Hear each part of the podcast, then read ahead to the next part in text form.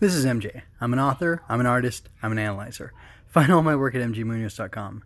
Welcome to Henshin Inspection Presents Celebrate Ishinomori 2021. This is the final day, final installation of this little endeavor that I've made.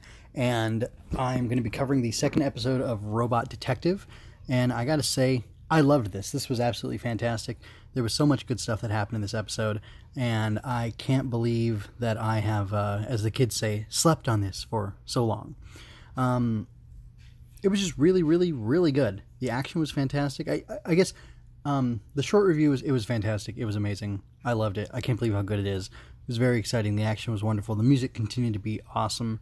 Um, I forgot to mention last time that there's like robot racism or, or robot bigotry, I should say, uh, anti robot bigotry, really. And that was interesting. I, I, really liked how it was handled and how uh, the old man, the old grizzled detective, uh, he doesn't quite trust, or he doesn't trust Kei yet. And he keeps harping on him, keeps giving him a hard time. The dynamic is interesting. Like, I'm not you know pleased with his bigotry, but it obviously creates a, a, an interesting story dynamic. And there's one point where Kei gets arrested and he just gives himself up to the Coast Guard, Yokohama Coast Guard, and goes into jail. And then he's let out by Shinzo or Shinjo, uh, going and uh, saying, "Hey, this guy is a detective with the um, let me see what's the name of the the group." Uh, Special Scientific Investigation Division, so the SSID. So, um, you know, he he gets him out that way, and the the guy who's jailing him is like, "Wow, I can't believe there's a like a robot detective. That's super crazy. What? You know, how's that possible?" And the guy's like, "Oh, anyway."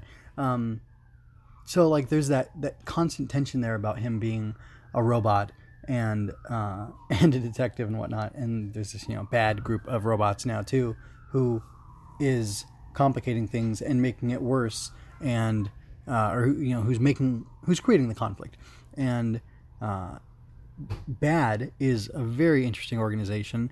Uh, I really liked. Um, I, I, took down the names of their their guys. Uh, the first one that was all made of a bunch of different pieces was called uh, Wakaman, and, or Wakaman, and then the next guy. Oh man, what was his name? He had such a cool name. It was like Grabberman, or I didn't I didn't catch his name. Darn it! But he's got uh, extendo arms. He has a wheel. He's kind of like Accel, where Accel turns into a motorcycle, except this guy turns into a one-wheeled unicycle thing with like extendo arms and stuff, and uh, it's super crazy. Um, the fight between him and Kei is really great. Um, it's like just super action packed, and there's so much stuff going on. And uh, Kei blows up a helicopter that has his money in it and they catch the bad guy at the end, and he defeats the robot. But then uh, another robot from Bad comes along, and it ends up uh, killing the uh, the bad guy Kuroda, who um, was released from prison at the end of the at, you know the beginning of the first episode, and who was part of this triumvirate of criminals who'd stole uh, this like one million yen or one billion. I can't remember. I think it's one million. Anyway, um, but that was super interesting. It was just it was great. I absolutely loved it. I had a great time. Uh, there's really ambitious use of special effects in this, being tokusatsu, um, and it was really uh, interesting.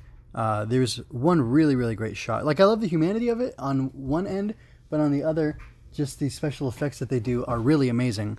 Uh, so there's this great shot that I'll probably use for the main image for this episode, uh, which has uh, the detective squaring off against the uh, the unicycle robot and uh, Kei is coming in his flying car behind them to, to land and to help them in this fight.